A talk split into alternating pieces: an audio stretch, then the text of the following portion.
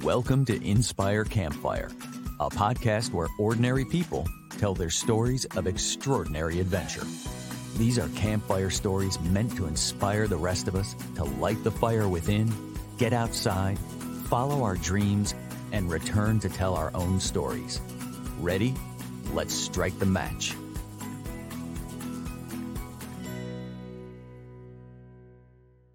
Welcome to the show. I'm your host, Scott Wurzbacher, and today we're going to talk about recognizing the abundance that surrounds us and using it to serve others in order to plain and simply help make the world a better place. Our guest is a true hero, and he's on his own hero's journey. Brad Israel from Mobile, Alabama is with us today. Brad is the president and founder of Warrior 360 a leadership development company focused on coaching and consulting with businesses and teams. His work stems from 14 years of dedicated military service.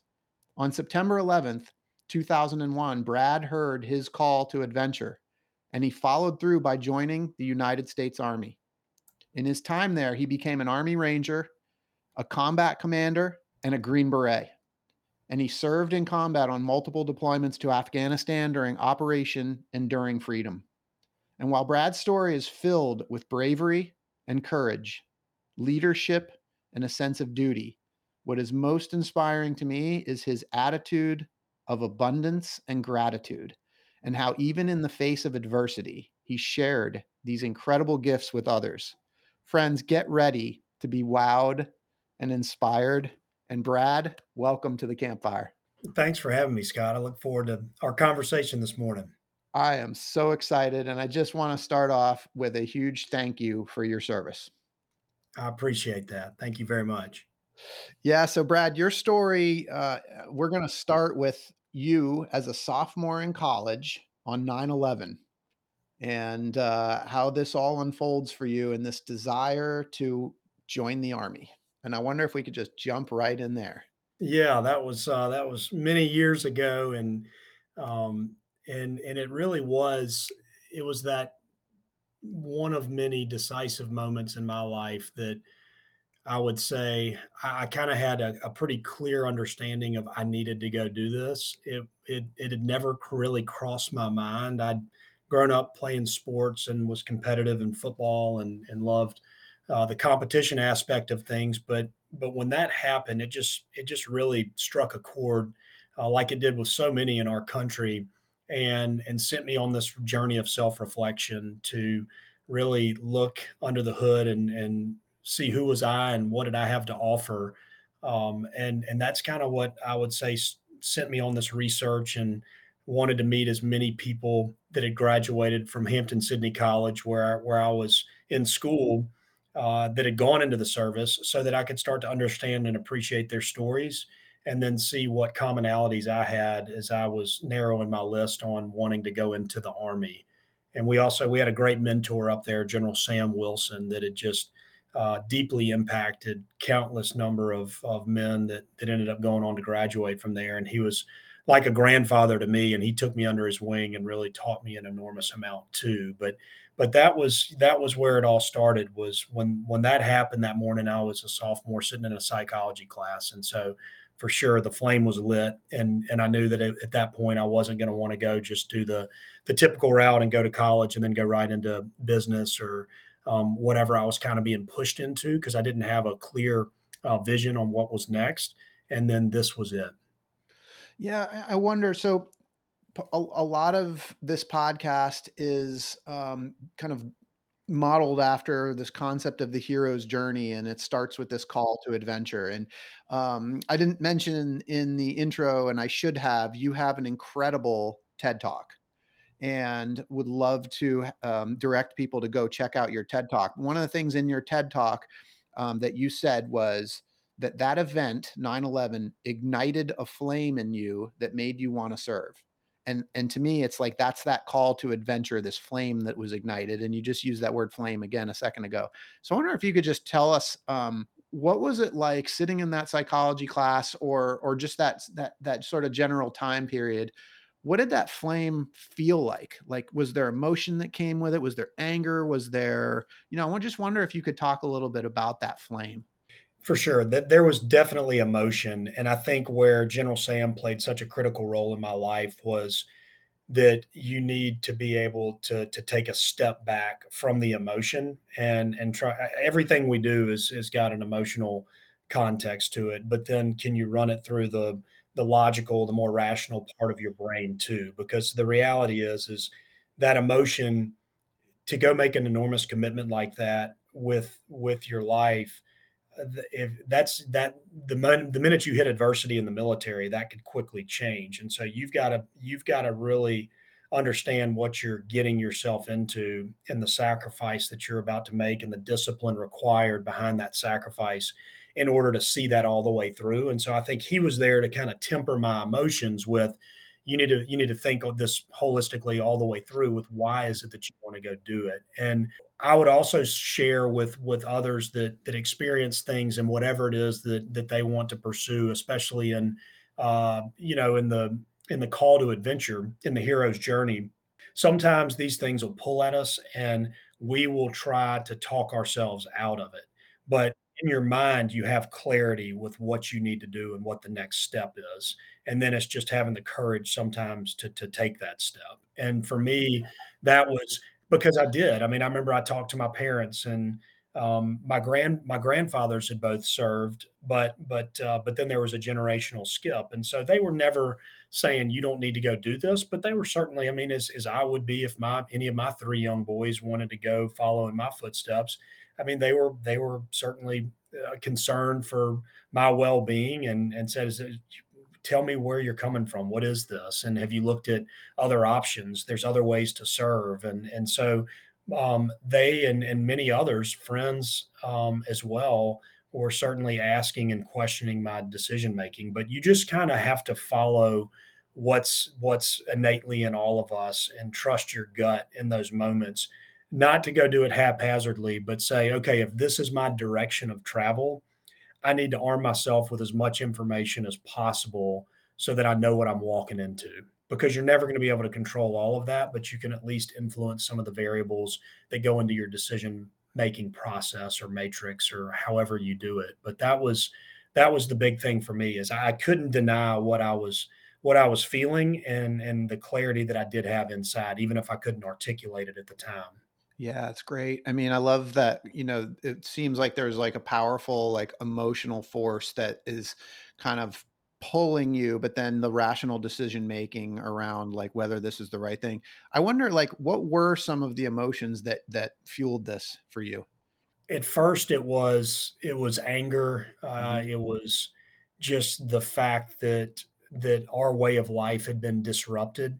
And and I feel at my core there's a there's a part of me that that likes to identify with being a protector and, and not wanting to see others be harmed, especially innocent folks be harmed.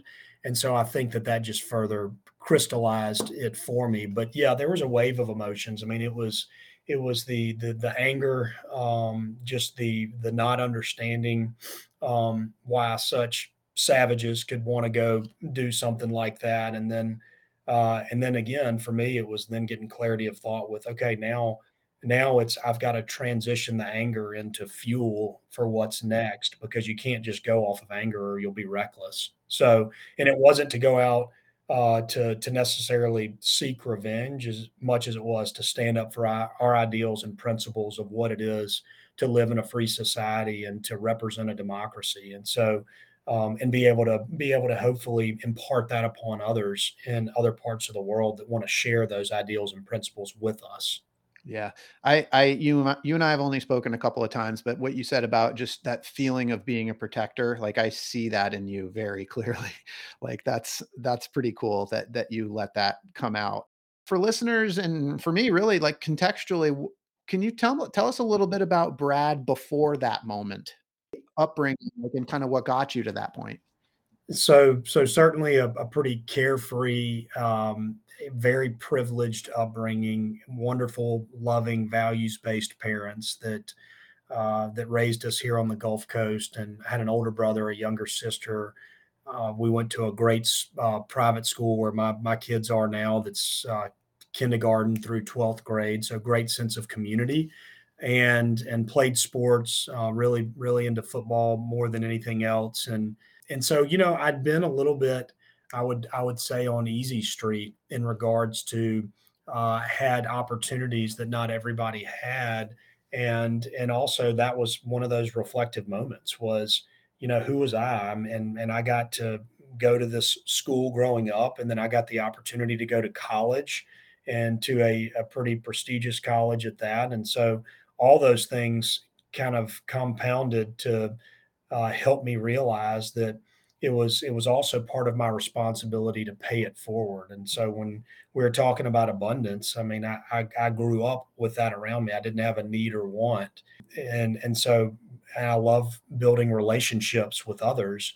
And so taking all that and saying, okay, how can I package this to then be able to go pour into those that maybe don't have the similar upbringing, environment, experiences, loved ones that that you know were looking out for them and providing for them the way that I did. And and so that's um that that was as I started to form more of that idea in college. But but yeah, I mean I very social. I mean always wanted to to go out with friends and to go and do adventures and studied in Australia and did a study abroad trip in Central Europe. And you know so I mean I loved being out there and experiencing new things. And that was kind of up to that point of my life what I'd done and and where I'd thrived. And so so that's I mean that's a little bit about about my upbringing. The Gulf Coast is a great place to raise a family and that's what attracted us back here so many years later and um, and yeah, and, and and just just love love everything I, I got to experience growing up. I have no regrets in regards to just the opportunities that I had.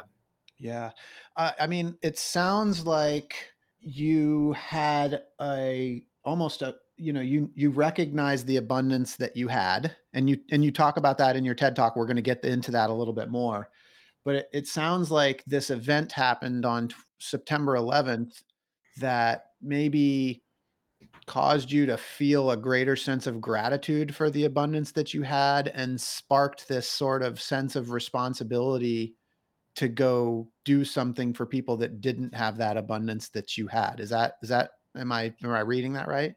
Yeah i mean i would say that my parents certainly helped shape um, my siblings and i in regards to always being grateful and for wanting to give back and and for understanding that that uh, that the things that that we were fortunate enough to have um, were were because of um, the hard work, the sacrifice, all those things that go into it, and it's not just to be expected. Mm-hmm. And but it but it certainly did that beyond the framework and the walls of what I was a use I was accustomed to, the, the people that I was exposed to. Because when you go into the military, you're with all walks of life and all different experiences, different cultures, ethnicities, all of that. But the common denominator is just how we are and, and seeking connection as human beings. And so yeah. being able to meet people where they are, I think was a big part too of you're not coming in with these preconceived notions and and trying to be uh, super critical or judgmental because somebody didn't grow up or understand or have the values or the manners or the the acumen or whatever you want to throw in there that that you or people you looked up to did. It was more okay. How can I understand them and connect with them so that as we walk forward together, we can get better, we can improve, we can create a high performance organization. And, and I'd say that we were successful at doing that across the board um, by, with, and through the buy in and the beliefs that we shared once we established trust in that relationship. But, but certainly, um, the the gratitude and being grateful, especially when you're at a, a college like Hampden, Sydney, you could it could easily be lost on you because you just have things that are expected and so you have to take a step back and just say you know not everybody gets to do these types of things not everybody gets an, an, an education like that so yeah. what an opportunity for us Hey everyone, it's Scott here. This podcast is a passion project for me because I absolutely love adventure. And it's thanks to the effort of my residential real estate team here in Charlotte, North Carolina, that many of you know as the W Realty Group, that this podcast gets funded. This awesome group of people have unmatched levels of competence and caring for our clients. If you know of anyone looking to buy or sell a home, our team serves the Charlotte, North Carolina market, but we can also help you find an agent anywhere throughout the US or Canada through our highly connected network. When you support our real estate business, you are also supporting this podcast. Thanks for listening and thanks for your referrals. I'm wondering, like, the word fairness is coming to me right now. Like, was there this feeling of like, this isn't fair? These people shouldn't have to go through this. Like, I have all of this abundance and, and this is happening in the world. Like, I, I'm just curious, did that, was that, did that play a part?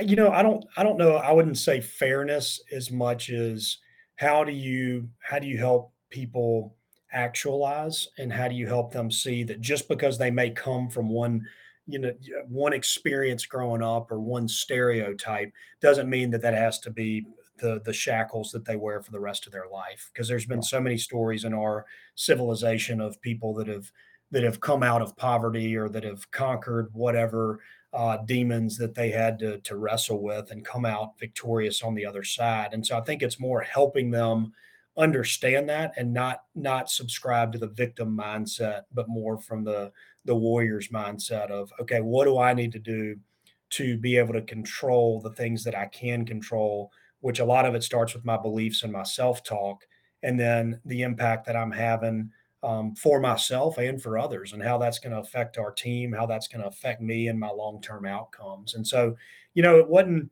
I, I, mean, the cliche of life isn't fair is, is certainly true. And so, I mean, I think if you buy into that, you can start really trying to subscribe more to uh, the victimhood that a lot of our society believes in versus, okay, well, what do I need to do to change the outcomes versus just, you know, kind of being a passive observer and subscribing to apathy more than action.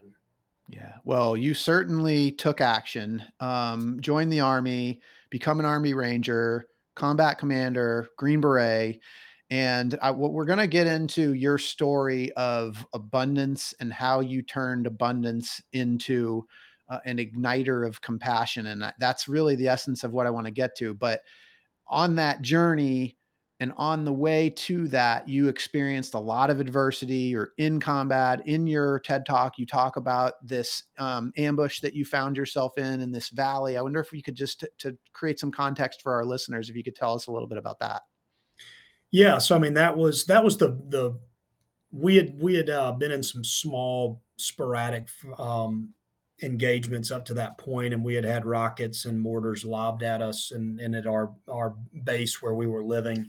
But that was we were trying to identify a location for a combat outpost on the Pakistan border because that was a mountainous area. We we're probably about eight thousand to nine thousand feet in elevation. It was pretty dense, um, heavily wooded, and the roads were dried out riverbeds called wadis that led you across the border. It was a porous border, and so a lot of times your your Al Qaeda network, your HIG, your Haqqani fighters were were finding safe haven and, and sanctuary in Pakistan and going right under the nose of the Pakistani military checkpoints to come across to engage um, with us um, or to go wreak havoc in the villages.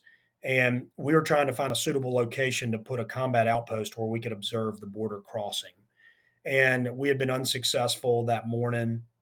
We had a long convoy. The problem with those dried out riverbeds is, as you can imagine, the rivers aren't on top of the mountains, the rivers are down in the valley floor. Yeah. So now you've got high ground all around you and, and pretty significant high ground with, you know, some rock faces and cliffs and, and a lot of trees and a lot of great concealment for the enemy to be able to hide in. And so we had come out of one valley and we were entering another to see if we could identify a spot.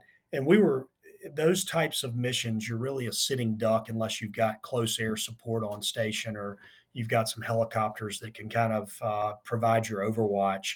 And if I'm the enemy, all I've got to do is sit at the entrance or the the mouth of that valley and count your vehicles coming in and say, okay, we've got eight vehicles coming in.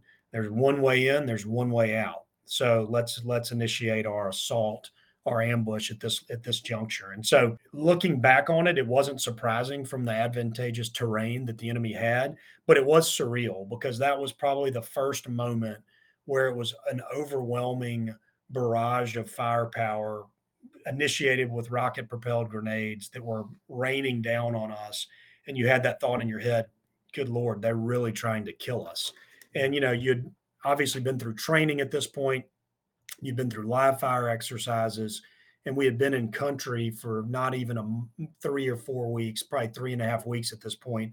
But that for me was kind of a wake up of yeah, absolutely, it's game on. That's that's what they're here to do is is they're here to find, fix, and destroy you, just like you are to them. And so it uh, it changed the way that I looked at that for the rest of my time, any mission I went on or any deployment we we found ourselves where they tried to box in our our front vehicle and our our trail vehicle because if they could disable those, then they had us in the kill zone, and they were machine gun fire, small arms fire from our front. So at our twelve o'clock, and then from our our three o'clock and our nine o'clock, and um, and thankfully they were not able to disable our vehicles. We were able to push through the kill zone, which is what we did as we returned fire. But when you've only got a small amount of vehicles and everybody else is inside the up armor, you're only returning fire with one weapon system per vehicle. So you've got 240 Bravos, you've got Mark 19 grenade launchers, and you had 50 cal machine guns. Well, our gunner on the rear vehicle um, got hit with shrapnel and kind of peppered him down the side of his face and neck, which uh, caused a lot of superficial wounds. But at the time, you didn't know that and a lot of bleeding. And so he drops down. So now we're down a we're down a vehicle. Our sister platoon is not close enough where they can engage yet um, because they're still entering the valley, uh, enter, entering the mountain pass um, from the valley floor. So we're, we're we find ourselves boxed in, and we pushed through the kill zone. And then the first thing we did was made the call to to get guys out of the vehicles and let's climb the high ground. Because the one thing I know about about uh, the enemy that we faced is even though they're uneducated, they're savvy and and and masterful tacticians because they're survivors. They've been doing this for their their entire life. Uh, their their their lifetime, their civilization is you know if they had a water dispute, then it would turn into a war. And so, uh, because they're survivors in the Darwinian sense, they also knew that the the odds started to shift in our favor once we had people soldiers, warriors getting out of the vehicles and climbing the high ground and using tactical movement to go engage them with the overwatch of our trucks. So they quickly broke contact after we started to get up there and and uh, and meet them at their level to be able to engage them. And we did get close air support on station. We were able to cut off their uh, their exfil back to Pakistan and drop some um, some pretty big ordnance on them. And uh, and we were able to to to live to to fight another day. But our trucks were limping back in there with busted windshields and tires shot out and bullet holes all riddled throughout them. And you know that was one of those probably by the grace of God and a lot of prayers too that we didn't find ourselves with a lot more uh, casualties than than just our one wounded who ended up coming back and joining us too. So so yeah, it was intense. I mean, and that kind of set the conditions for my mind to recognize that you're always going to have fear in those moments, but you got to sure. be able to act and push through it regardless. And so critical how we fall back on training because it becomes instinctual and then you don't have to think, you just have to do. And yeah. and for a lot of us, you can get frozen in the moment. I remember my gunner was a young a young guy and he was a private and and as we as we got into that he looks down at me, said, Sir, they're shooting at us. I was like, mm, you know, I said some choice words and told him to return fire because it was one of those moments he was probably feeling the same way. He was saying, Oh my God, now here we are. i have been, I've had drill sergeants standing over me my entire career up to this point, telling me what to shoot at and what not to shoot at. And now I've got to be making that decision and engaging targets as they present themselves, yeah, which are real yeah. human beings. It's it's real. Like I one thing I noticed in your TED, TED talk that just struck me, like just kind of recapping what you just said. You mentioned like when it first started happening, you felt like time stopped, but then you you realized and you knew that you had to step into action. And uh, and then I think as you were kind of explaining the experience, like this whole thing leveled up your confidence and your team's confidence, and you all grew out of this. Yes, for sure. And that and that's such a big thing too. I mean, and I think that's a big thing in leadership is it's what people look for is confidence in their leader. And I think it's it's you know it's balanced with a, a good dose of humility so that you're not seen as arrogant and that's one thing i wanted to make sure too because just because we survived that one didn't mean that we were bulletproof because right. i lost a lot of good friends that i considered bulletproof so it was how do you balance that and learn from it we was like okay let's create some truths a few are is we're never going to drive into an area where we can't have the tactical advantage with the high ground. And that either means getting out of the vehicles and walking it. And if it takes multiple days, then so be it. Or making sure that we've got um, close combat uh, attack helicopters on station or close air support on station. Make sure we've got good comms because that was the other thing is our communications were terrible. Um, you'd have to get out the the satellite antenna, which we couldn't do at that time, to be able to relay back to our to our higher headquarters to let them know what was going on. And so all those things became part of it. But yeah, it was it was definitely clarity for us and provided confidence going forward. But um, one of those moments that you had to learn and grow from and not get blind confidence with what you were doing. Yeah. Yeah, so so this is the part of the story where, you know, you're facing some really, really harsh adversarial conditions. Um, and I just want to kind of demonstrate that for listeners because the next part of our story is more the the heartwarming piece, um, honestly, and the part that really inspires me. But it, you know, I think it's important for us to understand, like again, the conditions that you were that you were in right but the story kind of changes a little bit when you you've got this great team you guys have built up this confidence and have have been able to withstand these these tough conditions. Um, but then you're transferred to another team. You're transferred to to lead another team, and this is where kind of the second part of our story about abundance comes in. And so I wonder if you could just kind of take it from there and and walk us through this way in which the abundance that you had growing up becomes something that you're able to share and turn into a compassion. Yeah, and let's and let's first uh, let me own the part of the story where I was moping because I was, you know, voluntold that I was leaving my platoon that we had helped build into this high functioning organization and and had gotten them to a point where I felt so good about that I didn't get to to reap the rewards of being with mm. them for the rest of the deployment. And that was really hard. And I, you know, I tried to resist the opportunity that the colonel was giving me, the battalion commander at the time. And he said, I understand and I acknowledge all that and and and I can relate. However, you'll have your bags packed and we've got a we've got a helicopter inbound to come get you and you're heading out to Gamal, which was a different area. And all I knew about Delta Company was that they were they were considered the uh, where everybody sent a lot of their soldiers that uh, that that they didn't want which was a which was a horrible uh, stereotype for that organization because it wasn't true. But when they were standing Delta Company up, it was a heavy weapons company, and so they went to Alpha, Bravo, and Charlie Company and said, "You've all got to send thirty whatever the amount plus soldiers to this to this uh, new company." Well, we're all driven by self interest. So if I'm a company commander, do you think I'm going to go give them my best platoon sergeant, my mm. best squad leaders, my best platoon leader. No, you're gonna you may give them some, but the most part you're gonna be like, okay, who can we dispose of? This is our opportunity. And that's that's that's what started to take shape. Even if it wasn't true, that's what people started to believe. So when I got over to Delta Company, it was a it was a broken team. It was absent leadership. They had fired the platoon leader uh, before me in combat, which is pretty rare and and so that's where I was showing up and and I got there and you know guys weren't communicating nobody really cared uh, who the new who the new officer was that was going to be taking over this platoon because they in their minds had already made up that it was going to be just like their last experience because that's how we are too right? I mean we we look for things that we can associate in our past and then we give it we we self justify the the view that we're looking at the world through based off of those experiences. And so that's what I walked into and quickly realized that I didn't have a lot of time on my side to try to right the ship because we were getting asked to go back out on combat operations.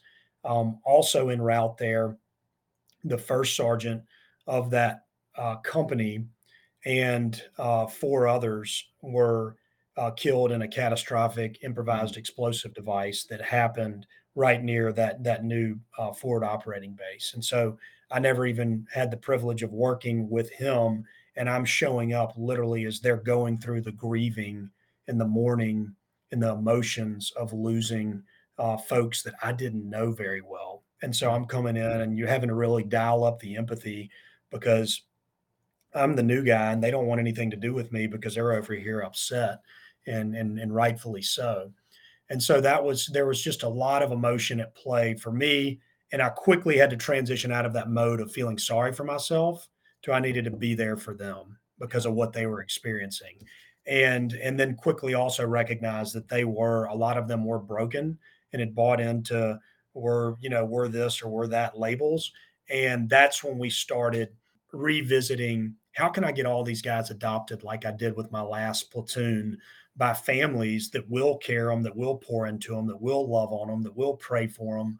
And, and so we started doing that. I started interviewing them, getting to know them, where they were from, were they married, what was their upbringing like, what were their hobbies, what sports were they interested in, uh, what they want to do outside of the army, all those things, and created these little bios on each one of them, and then sent them back. And that's where that's where my mom um, really took some ownership and initiative and started you know, in the community uh, here in Mobile, getting these families adopted to the point where some of them still keep in touch to this day with those uh, with those soldiers. And and then we opened it up even beyond that. There was a great um, there's a great nonprofit that that uh, that allowed it was adopted. I think it was I can't remember the name at the time, but it was essentially adopt a soldier. And so okay. you would fill out information. And I just really was clear with what we were looking for uh, to help first get these guys' minds right and let them know that people they weren't just a statistic that people cared about them back home and they were interested in what they're doing because in Afghanistan most of the focus from the media was on Iraq and so that was nice because we didn't have reporters following us around all the time and and and being a burden um, but it was also difficult because most people felt a little forgotten um, if they mm-hmm. didn't have loved ones and a support network back home and uh, and so we started to, to generate that and then as these guys started to get all kinds of things from socks to better sleeping bags to just just some you know comfort items we then turned the the spotlight on what all could we ask to start helping the afghans because they they'd give us humanitarian aid. It was like bags of flour and rice and beans and as you can imagine they're appreciative of it but when you show up with that every time they're kind of like, great, just throw it over here and we'll we'll divvy it out in the village. So we started getting toys for the children and school supplies that we could that we could give them and um and winter clothes because the winters are brutal there. I mean, you and I were laughing about how cold it is here, but we're sitting we're sitting in our warm, you know, our warm offices right now and and have the clothing to provide for ourselves, whereas they don't. And so um, so all that started to take shape, and you started to see this transition uh, for those guys, and probably still one of the most rewarding, humbling, fulfilling experiences of my professional career was watching those guys start to activate, starting to do the things we were talking about earlier with recognizing the potential and the gifts that they had and building their own confidence muscle so they could start communicating, interacting not only with one another, but then also with the Afghans and the villages that we were there to work alongside. So it was a beautiful,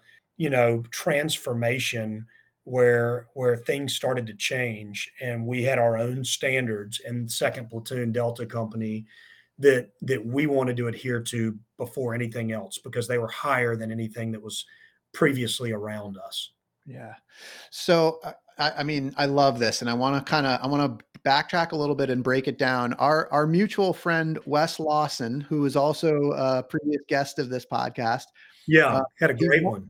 He warned me that Brad is a very humble person and that I might have to drag some things out of him because he won't brag about himself. so, um, but I love like the way this story unfolded, and you can hear about it in the in the TED talk. Um, but uh, I think you talked about how um, your mom was sending you care packages mm-hmm. and these like boxes of care packages would show up and and all of it was for you and it was kind of representative of the abundance that you had grown up with in your life and these boxes were showing up and I, I it, my sense from the from the TED talk was that there was almost like kind of a sense of embarrassment or like that there was all of this stuff coming for you and these guys weren't getting anything. Yes. Yeah. Sort of what how how that sort of evolved. I you can kind of delve into that a little bit.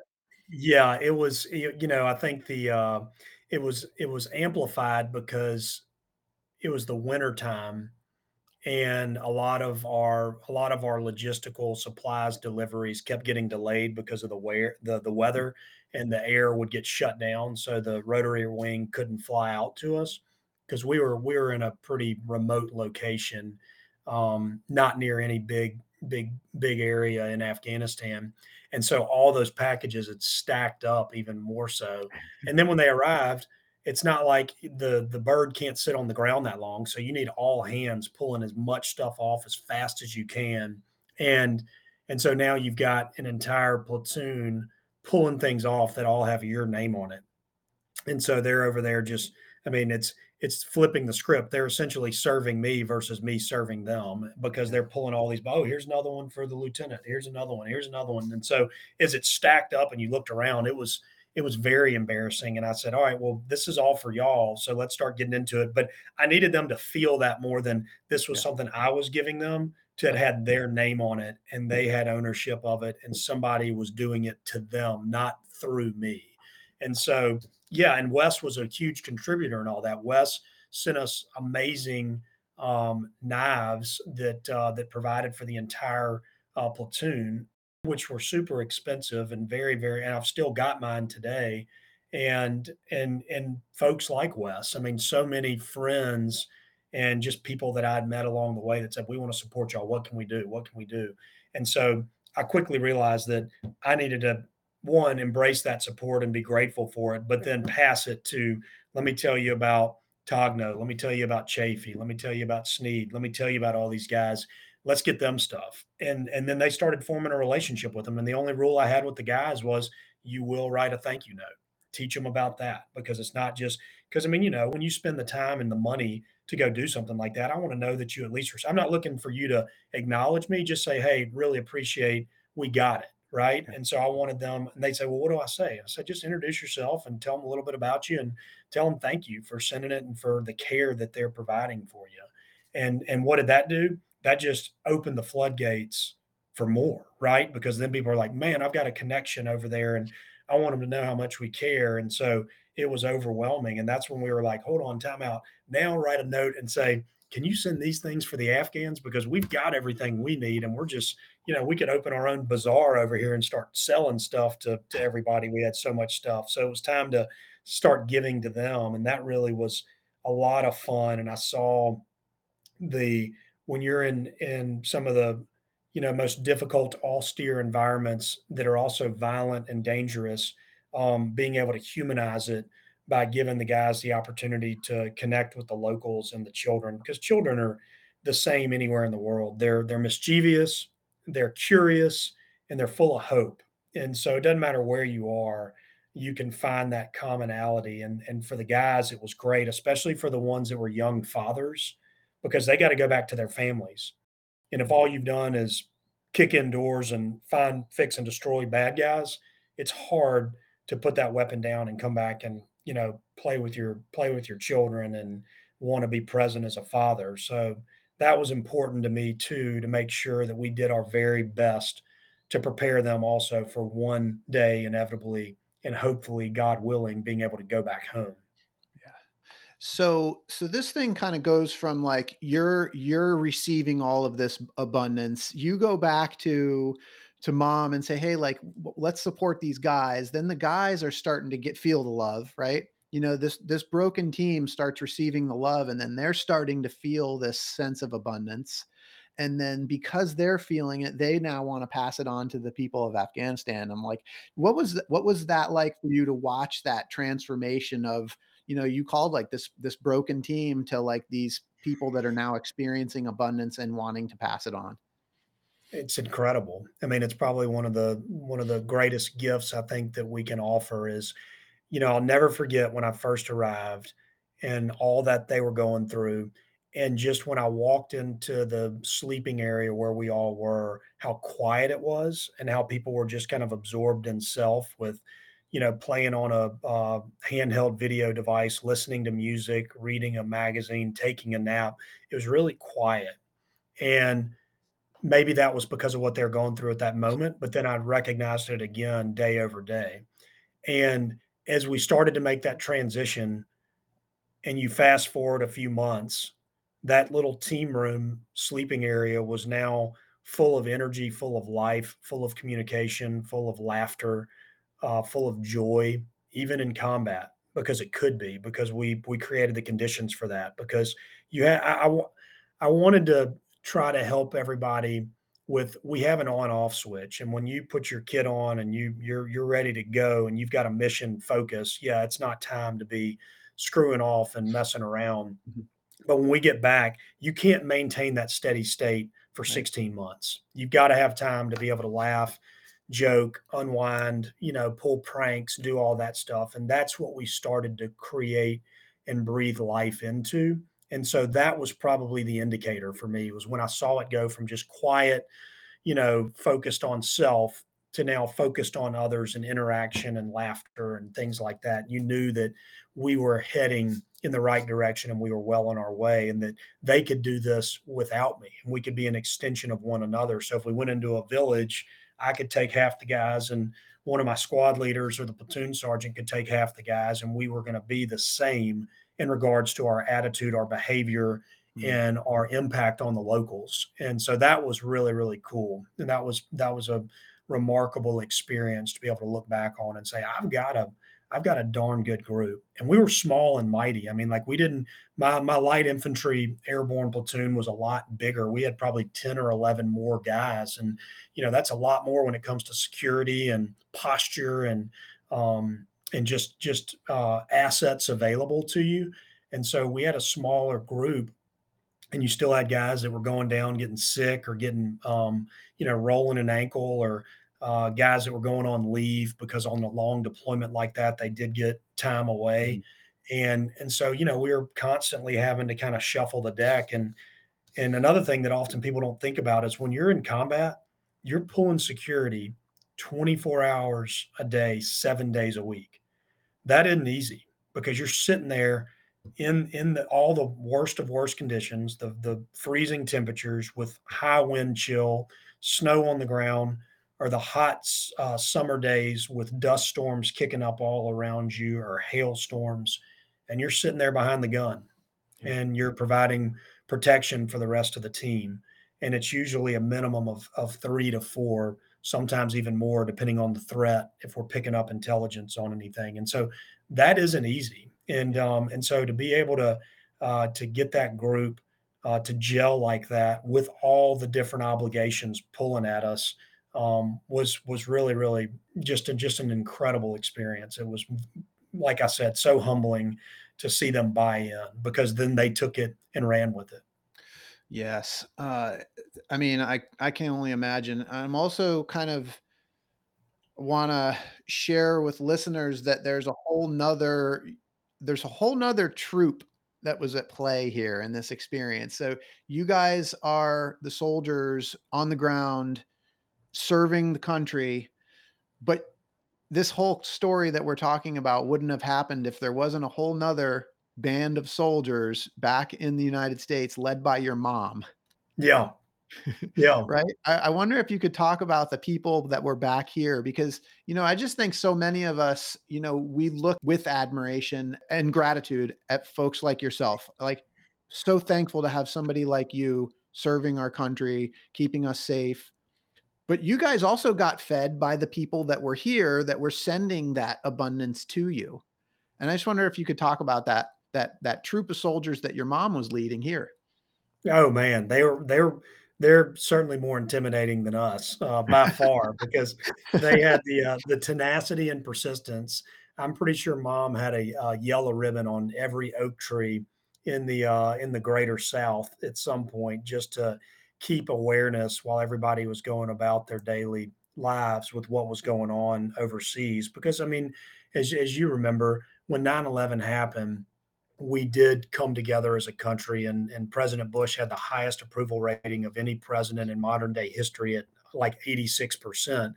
But you you fast forward four or five years, and and it was already forgotten. People had already moved on. Uh, not the families that had been affected by 9/11 and all the soldiers and all the loved ones that we had lost, but rest of society had. And so she was she was not going to allow that to to you know fall off the radar and the colonial dame society and and getting getting her uh, her siblings involved in south carolina and uh, my dad's side of the family you know scattered from alabama to uh, georgia all the way up to chicago and arkansas and um, and and just you know all over. It, it, was it just spread, and that message spread, and so she just was a force multiplier for good. And then they had a group that um, they had these rag dolls to love. I think was where they got the materials or the name of the group. And then these these ladies would get together and they'd sew these dolls, and that was a way for them to connect and also you know be able to process uh, the anxiety and the stress and the things that they were carrying because for for loved ones back home, when we're doing our thing overseas, they don't know if we're in harm's way at that very moment or not, but they assume that we are. Yeah. And so they live in a in a constant state of kind of alert and stress that that we don't understand because we're gone and we're doing what we love doing. And so I mean, it takes an enormous amount of resilience and grit and um, and and persistence and and keeping positive thoughts and um, and that's how she channeled it was by rallying groups together and doing things um, like uh, sending us what we needed, getting soldiers adopted, sewing dolls to send to us so that we could hand it out to the children because they just latched on to them and just loved them with all their hearts.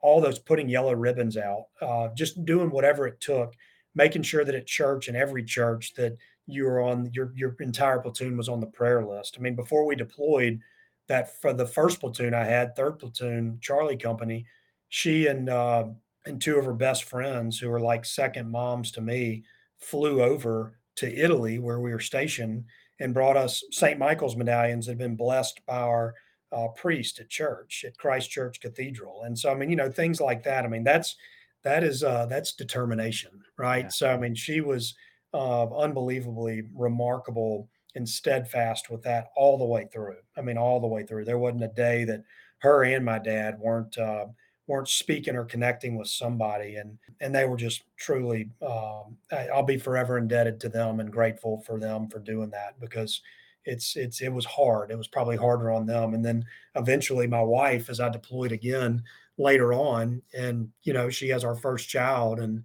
get to come home from the birth and then go back over to Afghanistan again. So I know that, you know, that's a whole different story that we'll have to save for another day. But I mean, those are those are the types of people and the caliber of families that we have supporting all of our all of our soldiers and loved ones when they are in harm's way. And I mean, we just couldn't do it without them. Yeah. And Brad, there's just this amazing abundance mindset that's central to all of that and it's it's part of like you your mom your family i'm sure your your wife like it just you it, it it's it's it's in there and i'm just curious like if we just can talk for a minute about abundance itself is is abundance something that's developed through is it just is it just something we're gifted with or is it something we can develop i believe it's something we can develop for certain because all these experiences we have in life shape us. And it starts at a at a at a young age. And you've got to have the ability and the awareness to to make the intentional choices that will be in support of the abundance mindset versus the scarcity mindset. It is natural and it is common for for us to want to be more protect what's mine and and and start to subscribe to a mindset of scarcity and mm-hmm. then self-justify it however we want to but when you're being honest with yourself and when you have the the quiet time to truly reflect are you doing that for you or are you doing that for somebody else and and every experience that I've had and I'm sure that that you can relate to this too and others that subscribe to it when we choose on the abundant side it, it, it is returned 10x It is returned 10x every single time because of the relationships and the the joy in the moment that you that you feel, um, the connection that you have, uh, the groundedness that you experience. All those things are are just they just become ingrained in it, and then I think it just it just catches more and more momentum for you, uh, for any of us, and helps us recognize when are we because we all will, will will struggle sometimes and go back to the mindset of scarcity of well this person's doing this and so th- this should trigger this reaction from me or i could lose this opportunity. Well that it's going to be okay. Now what do you need to own in that? Are you losing the opportunity if it's from a business standpoint because you got complacent? Did you get did you start getting a little too uh, overzealous did you get too greedy with what you were after uh, did you lose focus on what what you truly were there to do and what you were called to do in the first place? So where where can you own that, and what do you need to do to make it right to go back to it? Because I've I mean, even going out on my own and having my own business, there have been times where you know clients come and go, and you beat yourself up on it, and you're like, what could I have done different? Or oh my gosh, and you start freaking out. I need to go do this now instead of just saying, you know what, it's going to be okay because I surround myself in a network of extraordinary people that genuinely want to see me be successful and I want to see the same for them.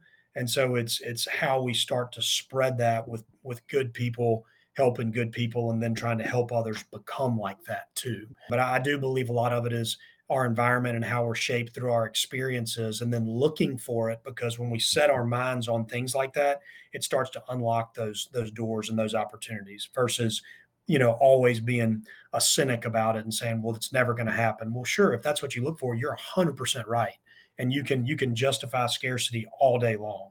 So if you choose to live that way i believe you'll have a life of regret when you're going to take your last breath well, Brad, I mean, I, I love you're the real deal, and I, you know, I know that your 14 years of military experience has has kind of transitioned into this business world, and I'm like, people that get to work with you are extremely lucky. I wonder if you could just tell us a little bit about what it is that you're doing now. Who are the kinds of people that you work with, and uh, yeah, just little little update on that. Yeah, so I've been fortunate with I got to be a practitioner after I got out of the military and, and went and joined 68 Ventures, which was a parent holding company here on the Gulf Coast. One of my one of my closest friends was the founder, and and he was also he served. He was in the Marine Corps, and when he got out, he got out long before I did, and he got into the the real estate, home building, and kind of a lot of other services like that. And so he got so busy that he said, "I love the people side, but I also am a deal chaser, and I love the next opportunity. I can't do both." Will you please come on and help me on the, the people performance side? And so not not hr because i certainly don't have that background but more just how do we help people actualize the potential that they have to be able to achieve uh, greatness and to be able to drive value in what they do so that uh, that that they can be the best of their what they're capable of? And so that's the lane that i got to swim in and then i got to be a practitioner in that space to try out what worked and what didn't work because he had to reel me back a lot because I try to bring a lot of things straight out of the military. And he said, if you try to implement this, everybody will quit. Like you need to think of another way to go about it. And so it was it was great having such trust and accountability um, with such a close friend to also help uh, shape the path of the direction we wanted to go. And then we started Warrior 360, and that was our internal leadership brand. And then started getting to bring that externally. And so I work with companies from startup to uh, Fortune 500 publicly traded groups. And the common denominator there is people. And no matter what size or complexity of the organization, you're going to have those challenges. And so I get to do one to one work with a lot of the leaders and emerging leaders inside these organizations. And it can be everything from working in the shipyards, doing ship repair work, which is one of my biggest groups, to renewable energies, to agriculture technology, to uh, engineering and surveying. It's it's because uh, people ask me, are you specific to one industry? And I'm not. It's agnostic because we're talking about human performance, and unless we're just using AI all the time, and you've got people involved, then there's going to be a, a place for it. But uh, but get to work one to one, get to do a values based curriculum uh, workshop, um, starting with the journey on self awareness, uh, and then injecting our values, understanding how we start to master self uh, before we start trying to engage and lead others. And so we have a curriculum based off of that because of a great mentor of mine that also really has helped me in this, um, named Mark Fernandez, who I, am just a, uh, so grateful for with everything he's done to help me get to where I am today. And then I'll get on stage and do keynotes from time to time. But that's, you know, where I really enjoy is being inside the companies, building the relationships, establishing the trust, understanding how the business um, operates, because then that'll help me understand where some of the leader behaviors are coming from to then be able to offer up things that I think would be most applicable to that organization. Yeah, it makes sense. And I think if you want to develop self awareness, you want to work with somebody that's walked that path. And I have to believe that in your time in the military, you developed some self awareness and, and and then and you can go ask my my wife's my best uh she gives me plenty of feedback too. So i've got i still i still have that right there. And uh she's it. been great at helping me in in all those areas too. Yeah if people want to if organizations or people want to find out more about you or or learn how to how they can work with you what's the best way for them to do that?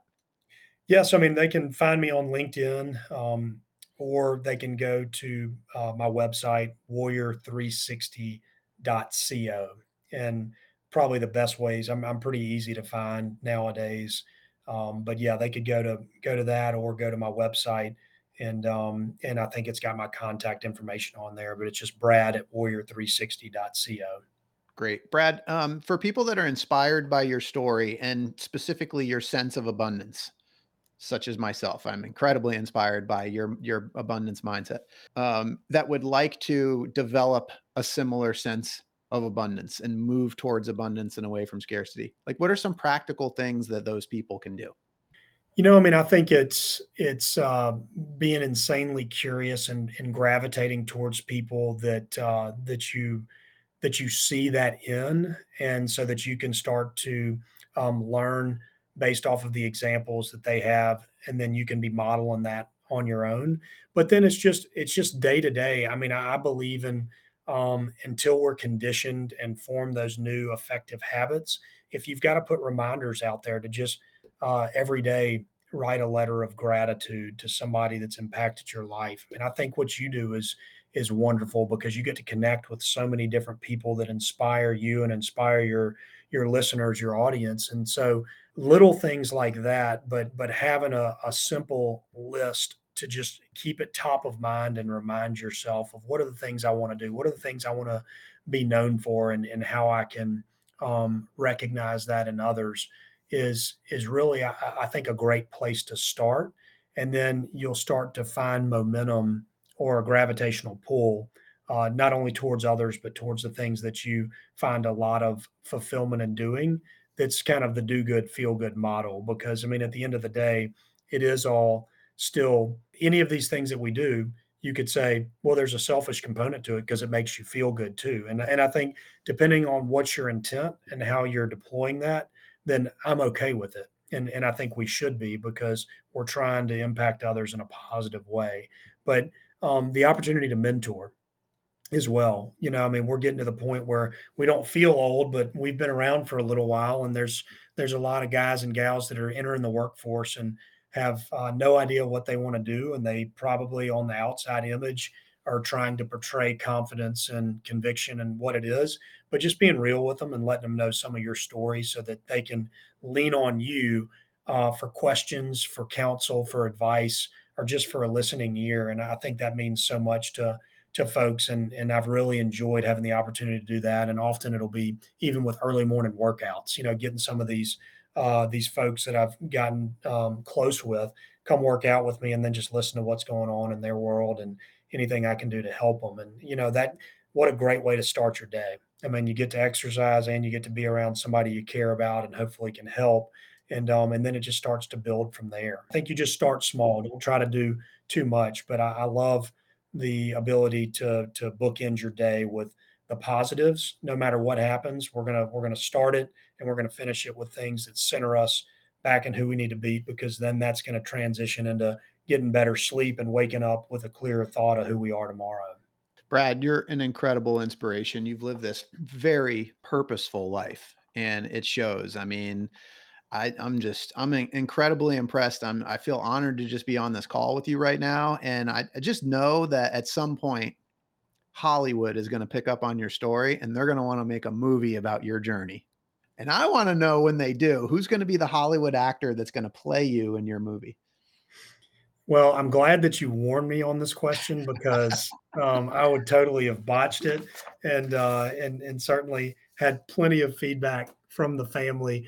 Uh, you know, one show that I watched uh, recently and and really enjoyed was um, Limitless in that the uh what's the Australian actor? Yeah, name? with Thor. Uh, um, yeah, not that I look yeah. not that I look anything like that guy, and um and and so, but but I did like what he stood for, and so yeah. I thought I thought he's a good one, but um he'd be he'd have to he'd have to lose a lot of muscle mass and put on a lot of fat to play play me. I love it. That's awesome. He's he's cool, man. I like him. Uh, what's your movie going to be called? You know, we're doing a conference in January, and I love the the name of it and the theme. And we started this last year, and it really had such success that we're we're just running with it, and we're kind of changing up um, how we run it each year with some of the different topics under it. But but I love the theme of chasing greatness, so I like Ooh. that as a is a good one. Nice, chasing greatness, starring Chris Hemsworth, and I'm definitely going to see that movie. It's going to be great. I can't I can't wait to see it. Um, Brad, thank you so much for taking some time to spend with me today. Um, I just had a, this was such a great conversation. And for those listening, I hope you've been inspired as much as I have. I hope Brad's story has encouraged you to listen to the voice inside that calls you to adventure because we want to hear your story next. If you have a story to tell or just need a nudge to create one, please send me an email. We'd also appreciate it if you'd help us spread the word by leaving a review and sharing or tagging Inspire Campfire in your social media. And until next time, I want to encourage you to get outside. Thank you for listening. Brad, thank you so much for being here. You got it. Thank you, Scott.